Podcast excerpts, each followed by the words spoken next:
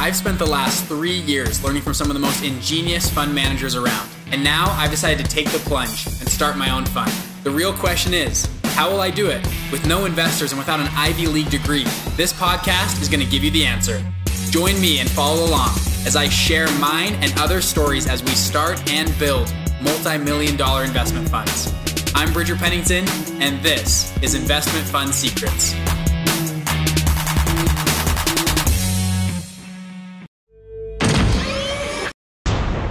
Right, welcome back to the show. Today we got with us Kellen Jones. Uh, Kellen, welcome on the show. Good to see you, brother. Appreciate it. So Kellen, um, big time fund manager, been in the space for how many years now?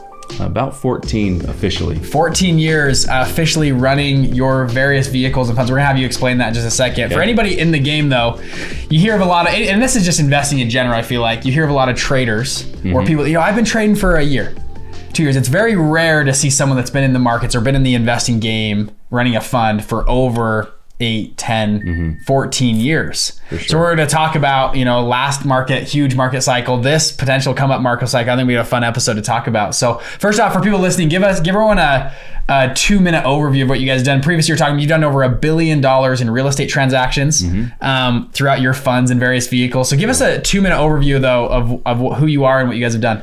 So uh, we kind of started as as mortgage guys, and we were running around in 2006 and seven, saying, "Look, the money that an appraiser is saying is in your house is probably not really there, and uh, if if you're borrowing one of these 125% option arm mortgages at 1% and Yeah. negative am, you're borrowing that money. So if the value's not there and the market corrects even by 15 or 20%, of course it was harder. Um, You're underwater. you're there. Yep. So we, we were trying to teach people that you've got to find a way to arbitrage. Hmm. And as the market started to correct, more and more people started saying, well, where do we get that arbitrage? Hmm. The banks stopped lending money at the same time, so we started started lending money privately um, because there were still great deals. In fact, Mm-hmm. a lot of guys had kind of seen what we had seen coming, and and so that that that created our first fund, which was centered on private lending, mostly fix and flip, but kind of whatever the banks wouldn't lend on, which was Mm-hmm. almost every asset class. So we started in pretty specialty finance. Yeah. That um, And the, and the idea came out of, I mean, you were doing stuff before, but the crash happened. Yeah. This is the best time ever to get in. no one's lending. yeah, no one's lending. Let's get into this. Right, Yeah. right. So we were able to do really good. Finally, the values were Mm-hmm. probably correct. So a good loan to value ratio. You know that we we we also created our our whole mantra about value at that time. People still say, "What do you lend at? What's your LTV?" And I Mm-hmm. say, "Whatever it ends up being when we underwrite the deal." You know, because Yeah. we're we're going to lend whatever it takes to make the borrower successful. Hmm. So the lending fund with a really aligning structure with our investors was born. 2017, we realized we were leaving a lot of a lot of deals on the table, so we created an equity fund around more joint venture and equity um, positions in real estate deals. We have some Mm-hmm. What, what sector real estate? Mostly multifamily student student housing, Okay, affordable yeah. housing, um, tech, a little bit of hospitality. Mm-hmm. Um, we're really cautious there. Uh, most commercial uh, f- Hmm. primary food groups, core food groups, but um, we we've come away from the specialty stuff a little bit, especially with what's coming up. But uh, but that's that's the primary focus of our growth fund. Different sets of investors with different strategies on Mm-hmm. the capital side. Um, but yeah, we target kind of a high yield real estate backed return for both of those primary vehicles, and it allows us to get into some really fun. Mm-hmm. So lending, businesses. lending vehicle fund, and then a, an equity high growth fund. Right. Right. right? Wow, spot on. Well, I'm excited to dive. And then, sorry, is, is that the the two main verticals you guys are running right now? What else? Yeah, I mean, I think the cool thing about fund management and real estate, particularly, is you get so many great entrepreneurs. Some of them are real estate entrepreneurs, some of them are businesses. Whether it's a, a, a guy in a house that you're fi- financing that um, can't get a bank loan because he's a business owner, and he says, "Hey, while you're at it, look at this concept," or um, a, a retail or commercial uh, building that you're funding with businesses operating inside or startups. We've been able to invest in a lot of those different um, opportunities just by virtue of, of our primary funds And then over the last couple of years, also created some project specific opportunity zone funds as well. Really cool. Yeah. Okay, well, I'm excited to unpack all this and dive into it. do it. Um, we, by the way, just for people listening too, we met a few months back. I've heard of you before. I've Yeah, heard of. Kellen Jones for forever. Yeah. And I and I we finally met an event. I said, and we kind of. I was like, I just. It's one of those moments like I've been following you or seen stuff forever. Well, it's surreal to be here because likewise. Well, yeah, and it- it's fun to be here, and we've we've talked to him. He's got a lot of family connections and people we know, and anyways, it's fun to talk. So now I want to go back in your story when you guys were first starting. Yeah. You're um, you're raising money in 2007, 2008. What was that like? Well, Well- I mean, because it's easy to raise money when everything's up. Like right now, every, oh, yeah, I got extra cash. Let's throw it around. Let's put it into your fund. Great. Let's raise some money. What's it like raising money in a downturn? hard. Um, a lot of people don't have any. Yeah. And uh, I kind of mentioned that where a lot of that capital came from was from folks who were either fearful of where the market was headed hmm. and they were taking some chips off the table, or they were cashing out equity in their house and had to really quickly create hmm. arbitrage before that equity became due. Hmm. and wow. so that's where the primary capital that seeded our fund came from and it was it was small in the beginning you mm-hmm. know uh, 10 or less people with one to two hundred thousand dollars is all Gotcha. so for that first year and a half i mean we were officially we went from actually syndicating loans in 2005 6 and 7 that were larger individually on a deal by deal uh, basis than our fund was for two full full years Wow. so it was it was a challenge So and and so you you started out with syndications. Mm-hmm. Why move to the fund model? Um, we felt I I you know we we had some division in our companies at that time because I felt like what we were doing was a security. Hmm. I felt like we were underwriting loans. We were offering those loans as opportunities to investors, and of course, there's been a lot of changes that I hope we can cover um, since the Jobs Act passed. But up mm-hmm. to that yeah. point, it was it was pretty scary to be generally soliciting, mm-hmm. but skirt that. And Yep. in reality, we were soliciting deals that were coming to us and arranging the capital. And even if it was in syndication, we either had to play under those limits of of what we could lawfully do within an LLC or a series LLC through a syndication, or we had to pivot. And so we created our fund. Mm, gotcha. To make sure, yeah, you were compliant, Right. legal, and all that kind of stuff. For people listening too, I mean, so that Jobs Act came out in 2014. 2014. Yeah. And you had the Dodd, Frank Dodd as well, put a lot of laws in. How did that change Right. your business? I mean, you saw the before and after. Yeah. It And was- for people that don't even know what those those changes were, can you walk through those changes and also how it changed you guys? So so in 2012 and 13, we were seeing our our front row seat to that had to do a lot with the innovation of our software product that we use to manage our funds. Uh, prior to that point, we had used pretty much all the loan origination softwares, and you've got that over here, and then you've got your wealth management over here, mm-hmm. and you had to use either spreadsheets and word processors and whiteboards to manage your business, or you'd had to use these off-the-shelf, really expensive options. Mm-hmm. So we started developing our software over, running our company over the shoulder shoulder of our uh, of our developers, and building a software.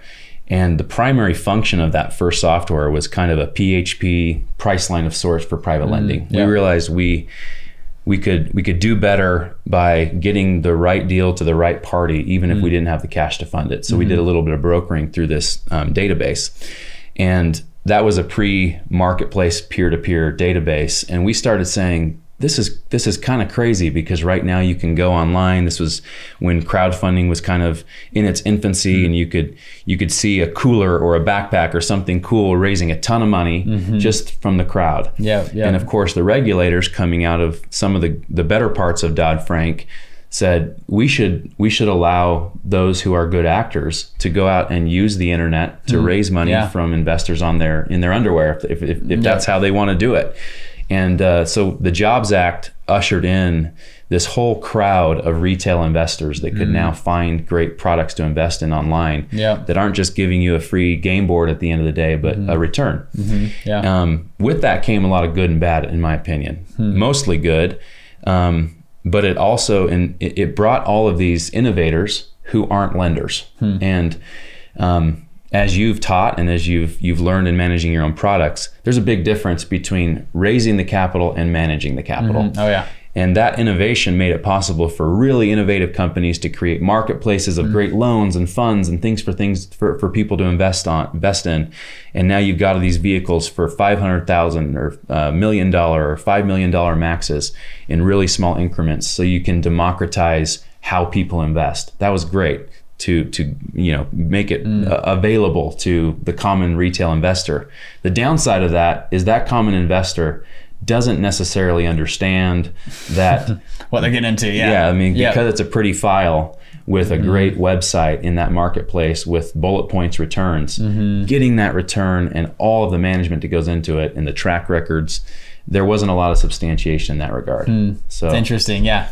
Well, that's the whole rollout of yeah. You have crowdfunding reg- regulation CF, regulation A plus, and Yeah. A that came out, and all through that, and made it accessible to do that. yeah, But yeah, there's a lot of, uh, like you said, good and bad that came from those, and one crazy. I would thing- I would argue probably more good though, like Yeah, you said yeah, too, right? yeah. Uh, getting people in. We have 40 million new traders in the markets in the last year, That's which is insane. Which probably isn't direct effect of that, but just of COVID and things like that. So No, it's a great thing. And actually, on the institutional side, they had to pivot, much like you see them, whether it's manipulation or paying attention on on crypto and retail investing through the Robinhoods of the world.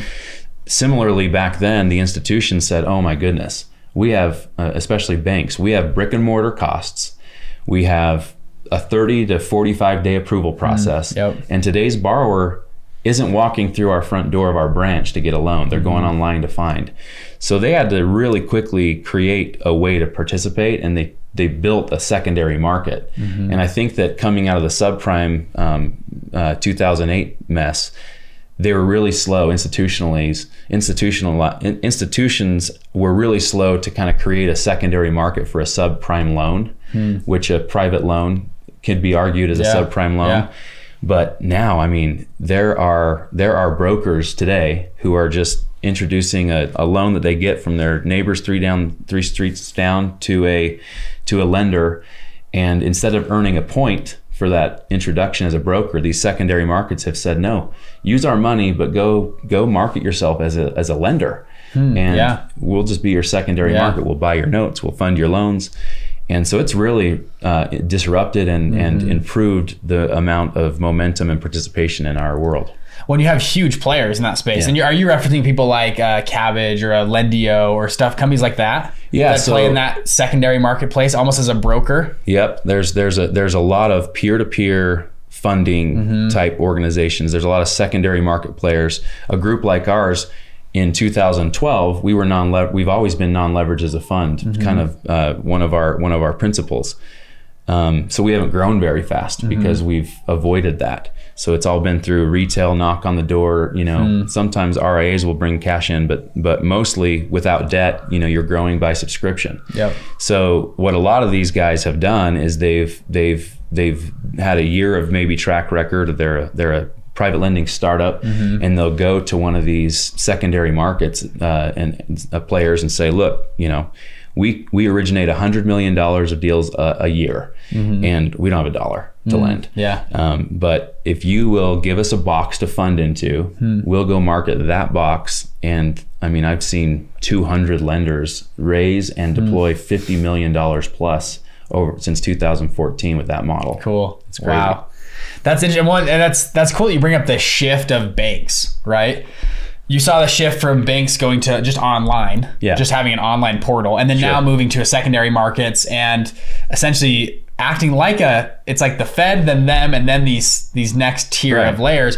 What do you think the bank of the future looks like? There's been actually I've, I've been watching a lot of a lot of interviews from Cathie Wood or Kevin O'Leary. Yeah. There, anyways, Jer- Jer- Jerome Powell. Anyways, we can talk. I want to talk a little bit bigger picture. Do you think banks are with you know blockchain will be disrupted? Or do you think they, they need to integrate into that and use that? What's what's kind of the future bank look like? Do you think there's going to be a big disruption with banks? And what's your thought there?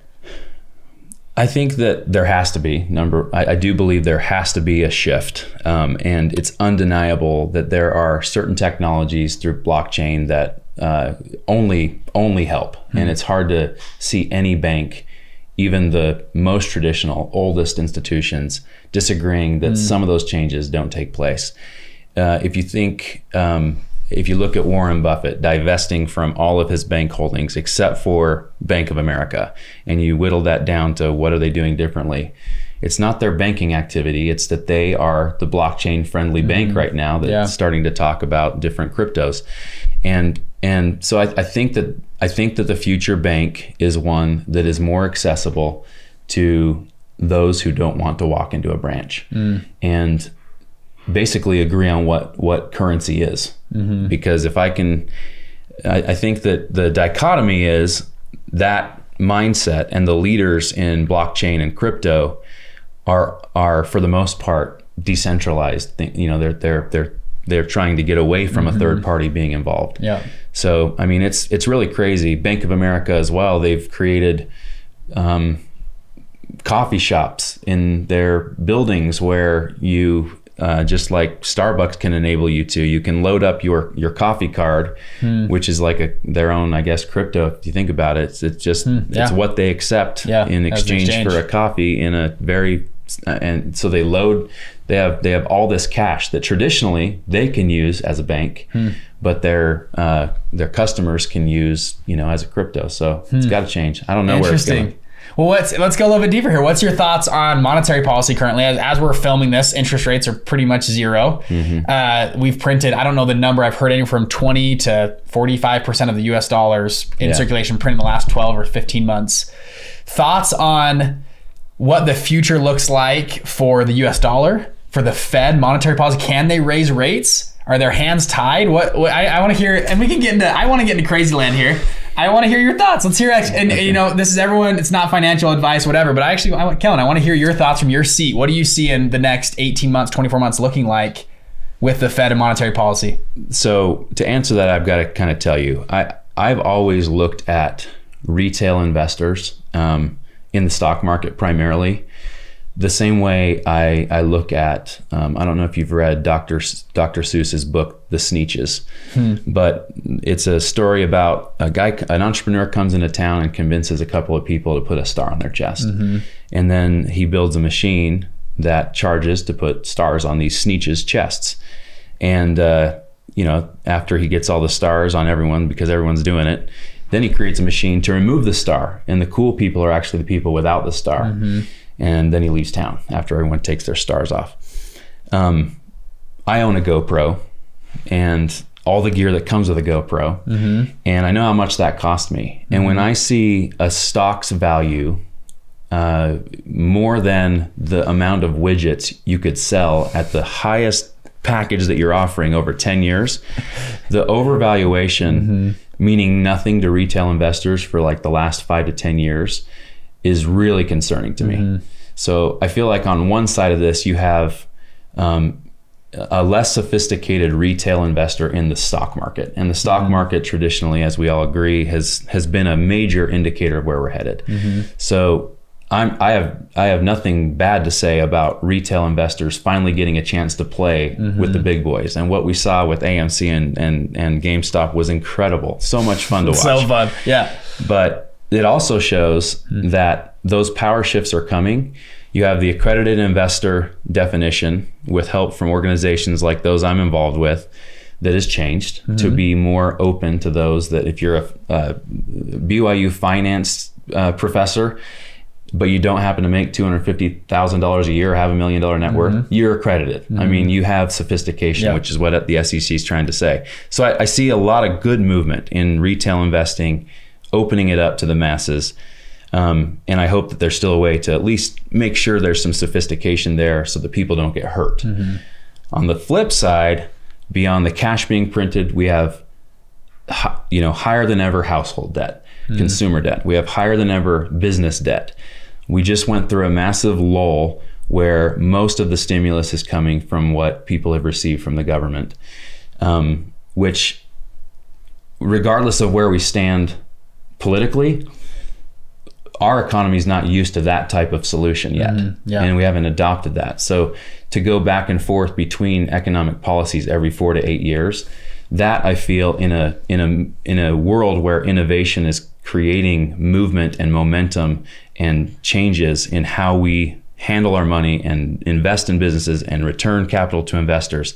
It's scary that, that that's the economic world that we're, we're kind of living in. Hmm.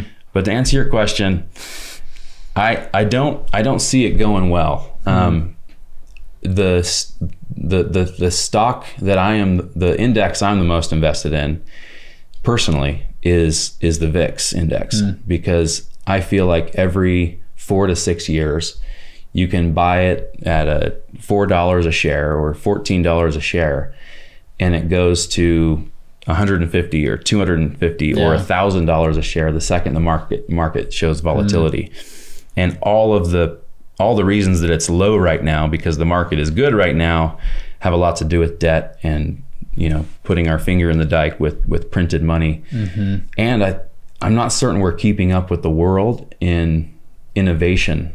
And we are expected to lead the world in mm. monetary policy. Yeah. so i'm scared. I'm a little scared from that perspective. Interesting. So, and we have low pro- productivity right now. A lot of people aren't working. And so you have money printing, you have these crazy price earning ratios, like you mentioned. right Um, and so, so those are the problems. Where do you, I mean, we've been talking about this though, even before COVID. I've had people on my show and talking about, hey, it's the crash is coming. we've been late cycle for We've been late. three for- or four years. So if you in 2018 you were like, we're late, you know, and then 2019 came around, then 2020 came around, then 2021 came around. Like where, where is that day of reckoning? And what does it look like you know, is it the? I guess the two. Um, I don't know, at least I think about right. Obviously, if a, a country prints a lot of currency, you should have inflation. Yeah. However, is the United States the exception? Are we the exception because we're the world reserve currency? We have. And I think the U.S. dollar currently is only backed by the U.S. military. Like the fact that we can drop bombs in other country is is really the only reason that Turkey or China or whoever will keep accepting our dollar. So, do you think there's going to be this black swan event? And if so, what event would it be? I mean, we're not on the gold standard by any means anymore. Um, and there isn't a certain underlying value related to our dollar, especially the more that we uh, we print. But I don't think it's a secret that this this recovery or this event to, to come uh, will be different than we've experienced before. Mm-hmm. Number one, because we're we're so late. We're mm-hmm. so late. Yeah. We've seen. I mean, if you look at the crypto bull run, mm-hmm. you see, uh, you know, these 300 and then 450 and then 800 day runs in crypto Yeah. since the massive crash, cra- crashes like we're experiencing in that world right Yeah. now. That that maybe maybe we are the exception when it comes to recovery. The things that I think offset all the fear um, that are are real uh, metrics to look look at are there's still demand in real estate at least. There's still there's still capital that's funding real estate purchases and investments that was either saved because people stayed on the sideline or accrued more. So although there is more there is more debt, there's also a higher degree of savings. Some of mm-hmm. that's come from the government to in, but I mean I, if I were to ma- wave a magic wand and say, you know, you get a stimulus check and you don't necessarily need it to feed your family. What do you do with it? I'd say invest it. Mm-hmm. I'd say put it in the market, not the, the market, but I'd find a place Find a place to put it. to grow it. Yep. So I don't fault anyone for doing that, but it isn't necessarily the same as accruing wealth over a lifetime of mm-hmm. working or Yeah. uh, but the the cost of labor is is really interesting to look at at uh, against the the cost of of or the the growth of uh, the return of capital to investors. Like that ratio is so out of whack right now, and You mean and cost of labor going up? yeah. Yeah. I mean, the cost of labor is going up, and there's higher pressure on on employers to to pay a living wage at a time where there's more inequality in in who has the most capital mm, and who yeah. has, is making the biggest return. So I, I I I think that I mean the crazy thing is in 2008 we just saw so much correction um, based on the fact that people were getting bad loans. They didn't have money to be overpaying for a house, let alone mm. paying for a house, let alone The nin- ninja loans, right? No job, no income Oh my loans. goodness! Yeah. So like this time around, so different. Hmm. I mean, we have we have these properties in Park City. I think we were talking about where um, we bought them as vacation rentals. We bought six. We sold two uh, last year for one point two five. That was about a two hundred fifty thousand dollar per home uh, gain that we rolled into down payments for the fi- the other four because interest rates were great. So now we had four. We thought we'd hold these until like 2030 and then eventually sell them for 1.8 and then cash flow them in the meantime. Yep. As a joke, I put it on the market at 1.8, one of them, Okay. and listed in the listing that we'd only accept cash offers with 14 days close or less. And So we, just crazy terms. so I don't know what it's going to look like, but I do feel like this time it's going to be different, and maybe that means that it will be a softer landing. Maybe it'll be less um, of an impact on those who have created some stability in their in their portfolios. Mm-hmm. I don't know what it looks like, hmm. but I do know a lot of people are still hurting. A lot of people are still unemployed, and the moratoriums on the things that they were obligated to pay are coming due. Mm-hmm. Yeah. And those things we can't really plan around. Yeah. Huh. That's interesting. Well, and that's wild. Your your properties. Jeez. It's nuts. Yeah, and it, that feels like the top, right? Yeah. We've been saying that for two years. But those right? buyers, they're not, they're obviously not investors. They aren't buying it for the same purpose I bought it Mm-hmm. Yeah, for. true. They're going to buy it to live in it or call a second home. And Mm-hmm. they aren't getting a loan from a, I mean, they submitted a proof of funds that says I'm buying, buying it cash. Mm-hmm. Yeah. So that gives me a little bit of confidence that although they're kind of screwing it up for folks that don't have those sort of Mm-hmm. means to buy a house and get into a first home, it's not with some crazy negative am loan at 110% LTV. Like Mm-hmm. Yeah. they're paying cash. Yeah. So Yeah, it's interesting. Well, you mentioned it, you kind of teased at it, but the wealth gap is being so widened right now. yeah. I had, a, I had an economist on my show. He was talking about more money is moving to more pockets than ever before in the history of the world. And people are physically moving locations more than ever in the history of the world. We have this huge global migration going on, and we have wealth moving pockets right now at a faster rate than ever we've seen in the history of the world. It's very interesting. And I, I kind of set up a couple nights thinking about that, about where we're at. So I like hearing your thoughts. Now, to close up this conversation, if we want to, what are, if, if there are people, people watching that are a little bit scared, okay, Kellen's giving me this, you know, all these things that are going on. What's some not financial advice, but if you were telling your son or your best friend, where would you be some places to look at or, or notice or maybe to invest into or to think about right at a current time? And you've already been in the game through a previous market crash, right? And I'm, I'm sure 2004, 2005 Yeah. felt just like it does right now. Um, what would what would be your advice there? Well, if I only knew someone who was a proponent of the fund structure, I'll start there. uh, I think that the, the reason that I love the fund structure is the landing is softer no matter what. And that's mm. that's one you mentioned that it, it is uncommon to have almost 15 years in a fund. Mm-hmm. And that's for two reasons. Either the fund fails when the market mm-hmm. crashes and people didn't know they didn't plan accordingly and they they didn't have the experience to see themselves through and their investors lose. Mm-hmm. Or they the opposite happens and they planned effectively and in a fund one of the beauties is um, you know deliberate diversification where in our case for our debt fund it's by geography asset class and and locate uh, geography asset class and and size. So we're not allocating over 10% of our AUM in any one deal. So that although we try to velocitize that capital and replace it by selling that note to the secondary market or getting paid off relatively quickly whether that happens or not, if we're sitting and holding a deal and that asset loses 30 or 40% of its value, it's just one of multiple assets in the fund. If uh, the market in a highly uh, in a dense area that had a massive impact from COVID that lost a bunch of industry and people moved away, we aren't you know we aren't tripled down in any one one geographic location except for Utah because like the the all the indicators are the other way. Uh, the then then when it comes to uh, so so I just say the funds the fund structure like what you're doing is really important because not only is it teaching people how to create these vehicles, but my advice always goes to, to people who think that they're making good decisions by making their own decisions investment by investment. And if you look at those who were hurt during the financial crisis, it was the people who were mostly on black. They just they picked something that most of their wealth was growing in, and that thing corrected hard. Yeah. And although it whittled down, those who did have um, a spread on their on their on their holdings seemed to weather a little bit a little bit better. What I'm telling my kids from from a from a future perspective, what to do now is it seems like you can't go wrong in, in learning anything in the software game. If you're if you're if you're coding, if you're learning to code, at, I want them doing that as much as they're going to sports and music practice right mm, now. Yeah. But th- the world we live in, and this applies to investing, it applies to our consumer decisions. We are an on-demand world now. You mm. can get whatever food you want, whenever you want it, wherever you want it, in 10 minutes. And mm-hmm. that's unfortunate what it's teaching our kids, but it's also shaping the way that investors hmm. think. Hmm. This immediate gratification. So even in a growth fund, they want information quickly. They hmm. want docs to be automated. They Yeah.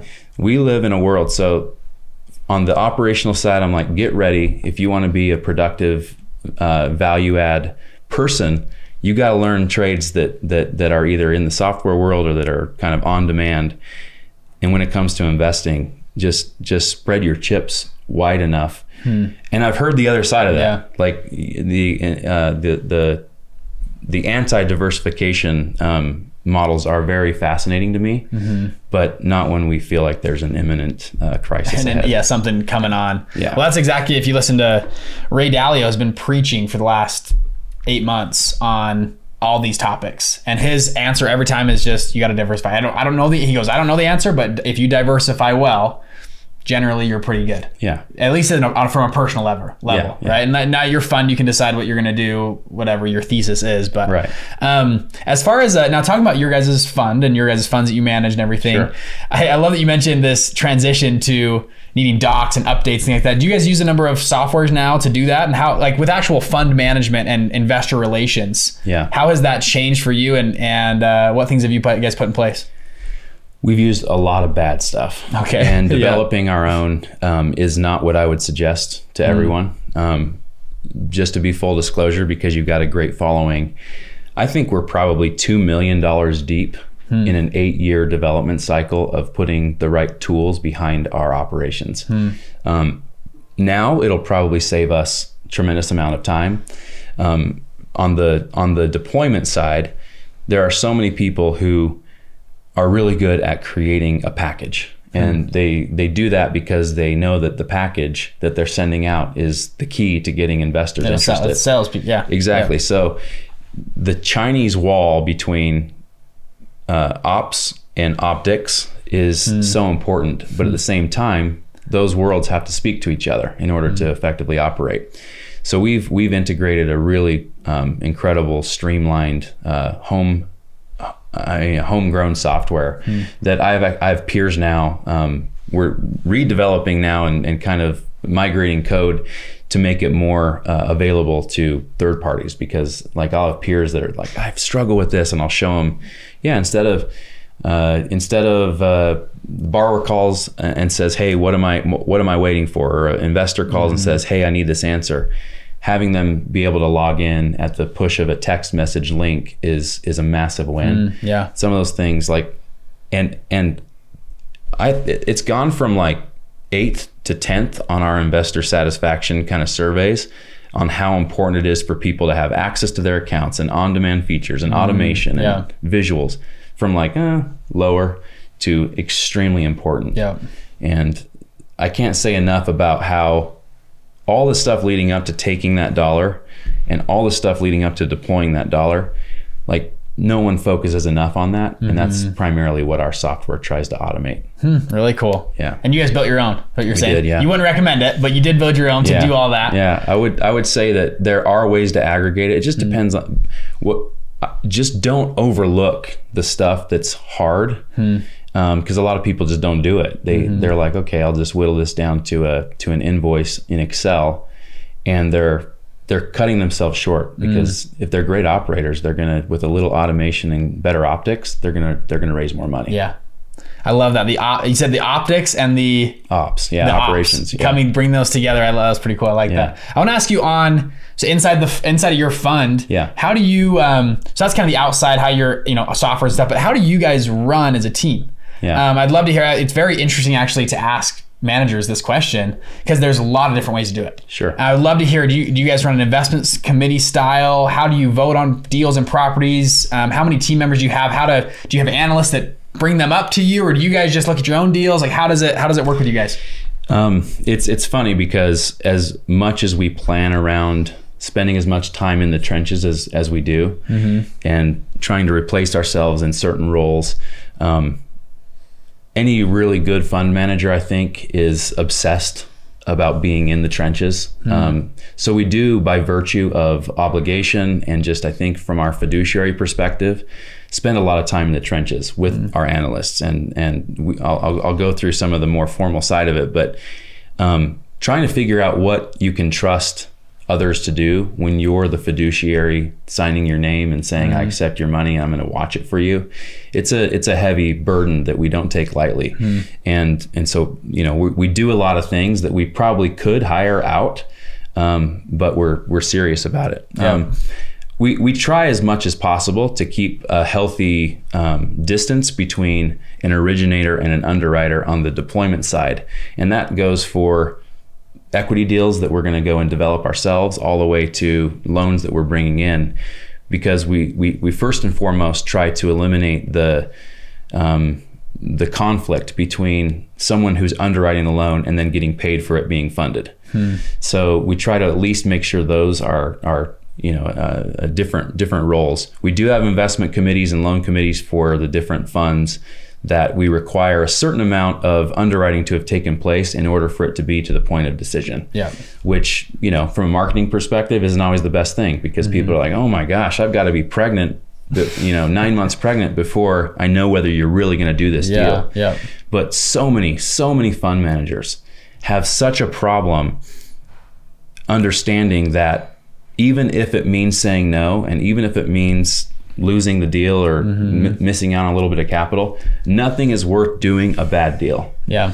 because No deal is better than a bad deal. no deal Yeah. and and it's just it's so so I can't stress enough that in our in our 14 years or so the biggest distraction from doing our best has been the deals that don't go the way that you plan on and even if you plan on them going bad the, the amount of bandwidth that it takes to go and sit in a in a in a deposition um, Yeah. to prove you know that your docs were all correct. All those things that you go through those take so much time and energy. And if you look at it how it how it how it transitions over to yield um, our first loans were you know seven or eight points. And 12 to 16 percent and it wasn't just because we could charge it it was that was the risk pricing risk adjusted Yeah. pricing well if you foreclose after 12 months on a deal and then there's a bankruptcy for 12 more months and then you stabilize for 12 more months and you're selling it in that fourth or fifth year all of a sudden that 20% return is annualized over four or five years Yeah. we'd rather make you know two points and two percent yield spread on someone else's money uh, off our balance sheet ten times a year. Quickly. Yeah. Still adds Turn up to money. twenty four percent. Yep. So um, yeah, operationally we have we have our underwriting team. We have a really succinct process. Some some parts of it are are sequential because you need to be ordering title documents and Mm-hmm. um, you know credit uh, reports at the same time. You know you're you're running a background check Uh, other parts are very sequential simultaneous sorry the first the first scenario is simultaneous so we have a workflow to make sure that we don't ever get bogged down we give every sing, every single deal the same the, the same shot hmm. because you'll get the thing that software allows you to do is it allows the the really good borrower with really poor computer skills that can't create a great package the same opportunity through your hmm. system Yeah. that a really gregarious bad borrower has because he has a great presentation. Mm-hmm. So that's kind of on the underwriting side. We're heavy, hmm. heavy cool. on underwriting. We do service our own loans and our own investments. We do have an asset management department. Um, the, the the wealth management side and the capital raising, um, whether it's by virtue of us feeling a necessity to be in that process because we're the fiduciaries, or whether it's because the investors require at some point and at some level saying, okay, thank you, capital markets guy, but I want to meet one of your principals. One, one or both of those reasons, for one of those, one or both of those reasons, we're, we're always in the trenches on the wealth management side. Really cool. And how, um, as far as partners, Mm-hmm. no, you got, and obviously it sounds like you got a great team now and things built out. I get a lot of questions from people. Um, the same question. Hey, if I, so I'm going to bring on a partner that helps do money raising, or it's going to help me uh, run the fund, or be my, you know, chief investment officer. What is, uh, what would be your advice? You know, splitting the pie that way, and and I don't know how many how many partners do you have? Do you have partners or just you? Yeah, how do you guys work? in our management company? We have we have four operational partners. Mm-hmm. Sean and I uh, together have kind of a super majority of our GP. Mm-hmm. Um, two of the other members of our GP are operational partners. They're there every day with us. Mm-hmm. yeah. And then there's two or three, you know, sing, low single digit partners who we incentivize to be investors by giving a piece of our management pie and including in some of our bigger decisions. Mm. yeah. Um, but I would say it depends on the time of, of the life of the fund. Hmm. Um, if if you're brand new getting started, um, just like you talk about alignment between investors and management, Mm-hmm. that's what's got to be there. Hmm. My partner Sean uh, bought my former partner out in 2017. Um, the primary reason that that needed to occur is um, my former partner and I were out of alignment when it came to uh, owned asset d- decisions. We weren't loaning to own, but we were we were heading in a direction where too much of the uh, investors' income was coming from owned assets, and we're a lending fund Yeah. and um, we were making great money and with that came some complacency. And we're trying to get innovative and so i was looking for uh, a real estate software partner that had you know a little bit of background in both, both because of the direction that i wanted to go. And so i, I don't there i have a great partnership.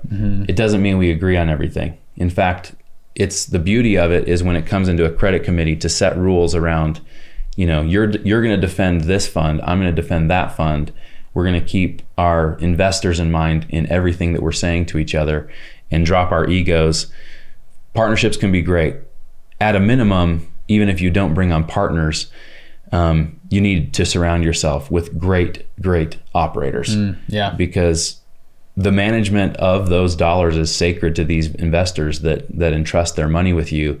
Getting it in the door is just like a fraction of the of the equation, as you know. So I love I love my partner. I love the other members of the GP. Um, I would say a week doesn't pass that we don't get a really probably a really good um, guy or gal coming in and saying, "Here's my track record in raising money.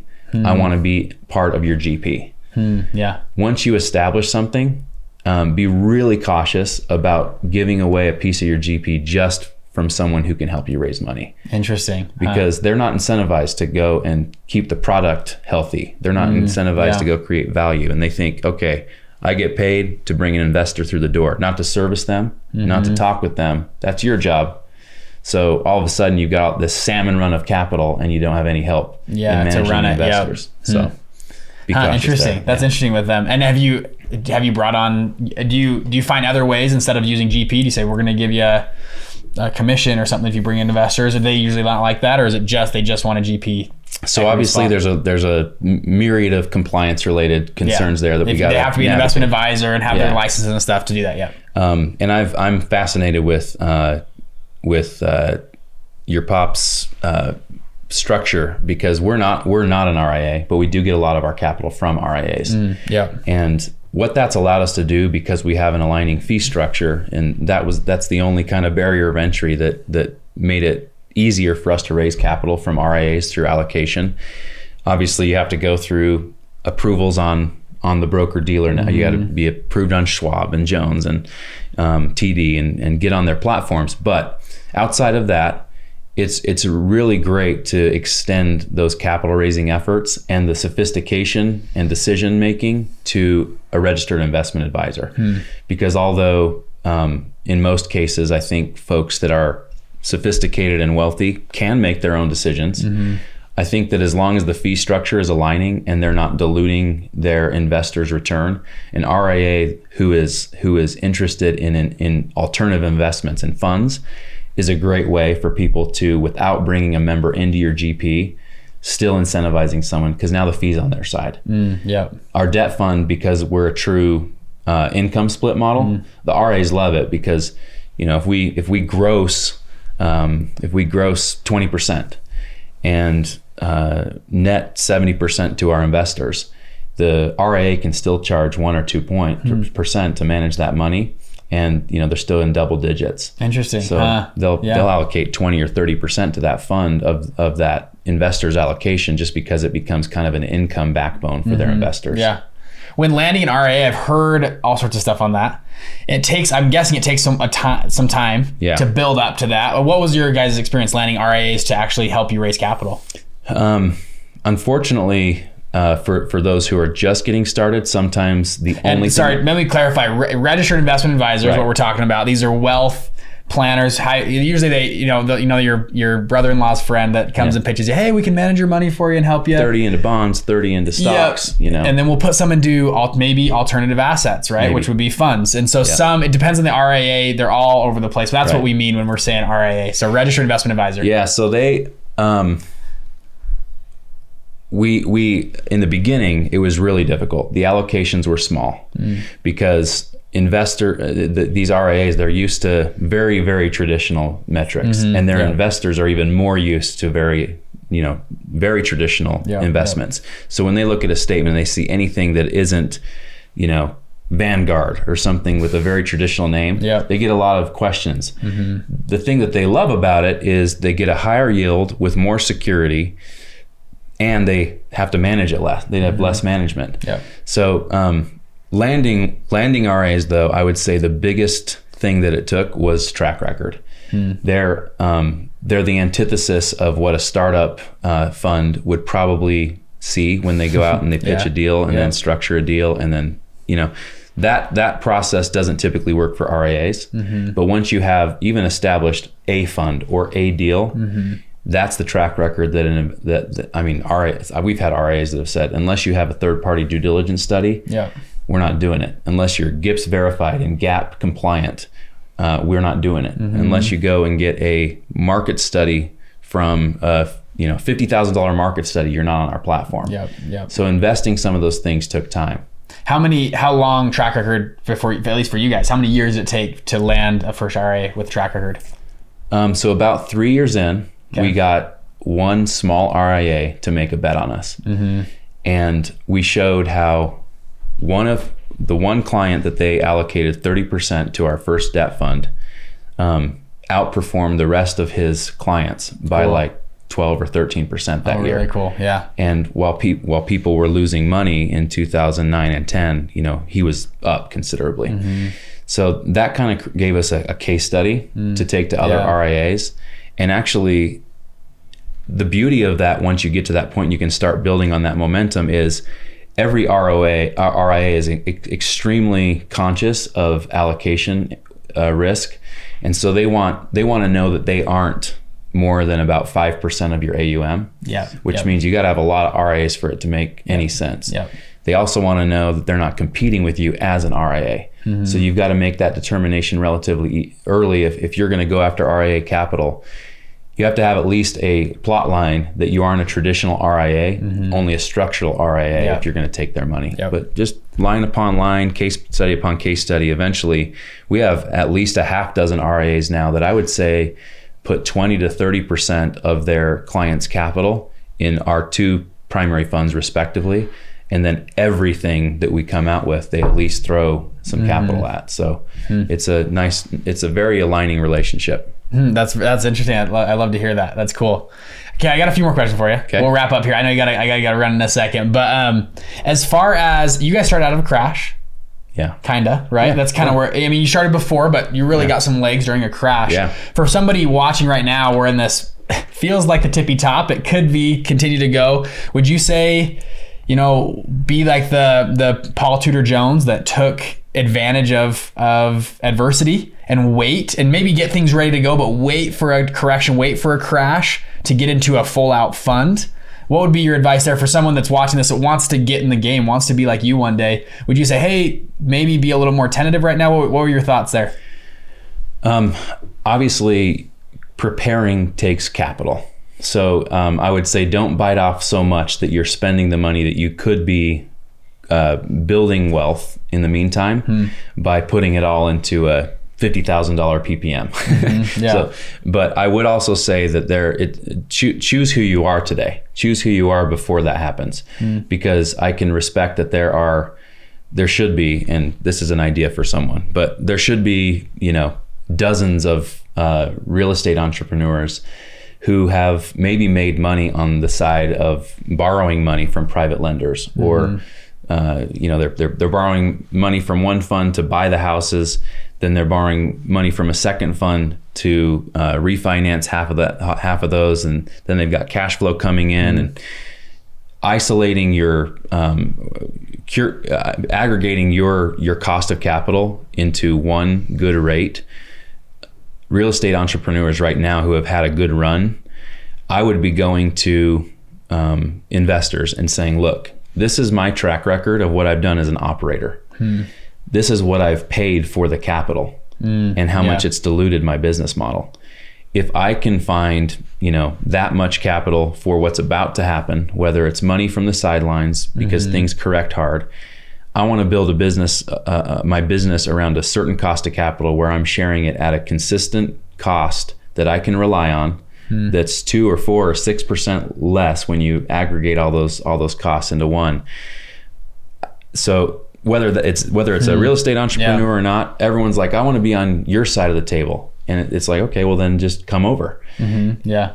it's not I don't think that it's going to be possible to do that once it happens i think that i would say to people that are wanting to get into the game to kind of pick their path and their variable and watch for it Hmm, that's smart. so they know when it comes you know they're just ready to deploy That sounds like your story. My my dad, I've shared that story on behalf. That's what he did. I mean, he was in the game at 2005, 2006, and then seven hit, and he was like, "Here we go, Yep. eight here we go." Right, this is our time. they're running toward the fire now we're gonna go and because we have this little we've picked our vertical we've we've got a little bit of a tracker before and we didn't get crushed and Yeah. now we can really take off. I love it. I would also say one thing uh, to avoid the clatter because right now every single one of us as a dude is watching crypto and they're like oh man i'm staking on defi. And they don't know what that means. And i'm buying this this altcoin because of what happened to doge and they're not taking their profits they're holding till the moon and uh, how do you say hodl is it hodl i i don't know hold hodl however hodl. they say it, they're doing that yeah and spelling it wrong. Yeah. But that's fine. But I would be very, very cautious to be a Sneetch right now and just do what every TikToker is Mm-hmm. Telling saying you, you, yeah. to do because you'd be much better sitting on the sidelines. Hmm. But that that's so different than a fund. yeah I mean- that's personal investing Yeah, a lot of a lot of people are like, oh, so you, if if I invest in a fund or create a fund, it's taking away from investing or creating wealth through my crypto investments.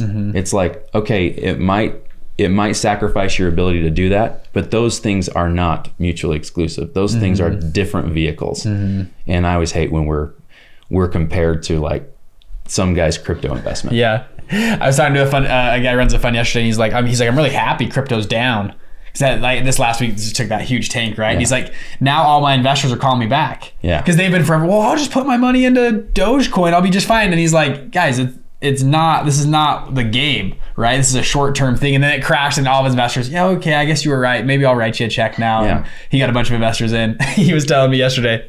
It's i mean it's just so different. We go mm-hmm. to work for 12 or 14 hours a day and underneath the investments are tangible pieces of property not non-fungible properties mm-hmm. but tangible properties Yeah. that if the market corrects we're spread between and if we hold we're going to be in great shape if we sell we're going to be in great shape mm-hmm. and in the meantime the cash flow Yeah. so it's like find yourself a, a, a nest egg Yeah, to that you can attach to yeah Okay, Kellen, I love this.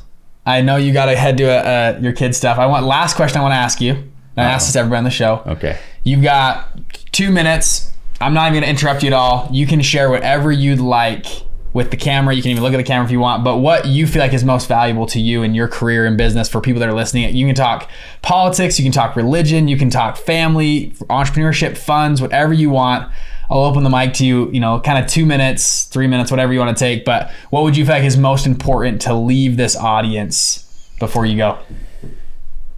As you prepare to go and create wealth through fund fund management, because I think that's your audience. Mm-hmm. I mean, I, I'm not going to talk about how my my big platform is that the market is not a good comparable metric for us because it's just full of uncertainty and stupidity. Mm-hmm. But for the or or when I talk to kids, I'm like, don't don't follow your passion. Go and find something that is creating wealth, whether you like it or not. Put food on the table, and and as you create a nest egg, create freedom to go and do what you mm-hmm. are passionate about. But I would say those those, those who are getting into this game, it is it is not for the faint of heart. Creating a fund, raising capital, these are all wonderful skills that that Bridger's helping you learn.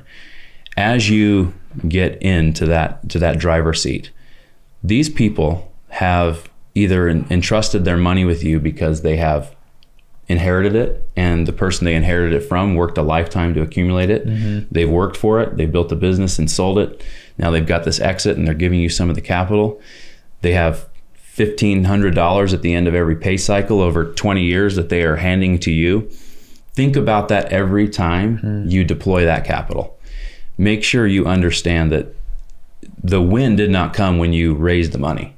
The win comes when you recapture the principal, preserve the principal with a yield on top of it. And the coolest thing about I think the the the sector we've chosen to operate within, beyond it being tangible, is if you think about the American dream, the thing I love about fund management, sp- uh, specifically in real estate, is that you are taking a a a situation where someone needs capital from someone who has worked to create capital and in a unconventional way that they wouldn't get through the bank you are connecting those dots. And with that capital is created something tangible that wouldn't stand otherwise. And within that tangible thing if it's student housing we have 1044 kids in our latest building. This year 25% of those kids are going to meet their spouse. They're going to start a family. Hopefully um, they don't start the family in the student housing, but they are going to decide what they're going to go and be. Mm-hmm, yeah. In our retail building, there are four businesses. One of them will fail. Three of them will thrive. Mm-hmm. Those that it's there's beauty there. They're they're they're hiring employees. Those employees now feed their families.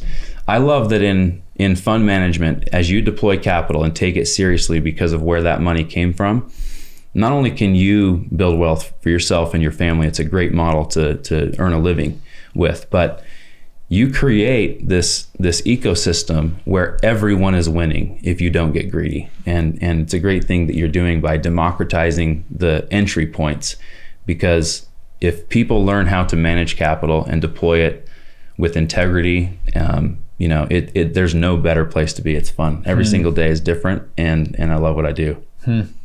Calvin Jones, thank you so much for coming on. Thanks so much for I um I love that. That was spot. I, I absolutely love that. Where are people? People watching on Instagram or live here, whatever. People that can go find you. What's a good place to follow you or reach out? Or what's a, what's where if people want to find you and your stuff? Where do they go? Um, you hit me on LinkedIn, uh, or our website is prospera.fund, F U N D. So depending on who you are, we either put the FU in fun or fund. Yeah. But um, that, that's where you can find me. Prospera.fund. Right. And then just Calvin Jones on LinkedIn, LinkedIn's and Instagram as Facebook. well. Yeah, Facebook. I'm, on, I'm on TikTok now. I've been seeing his TikToks. There's some good TikToks he's Dad putting out. Jones. I love it. Okay, thank you guys, and we'll see you next one. Thanks. Bye.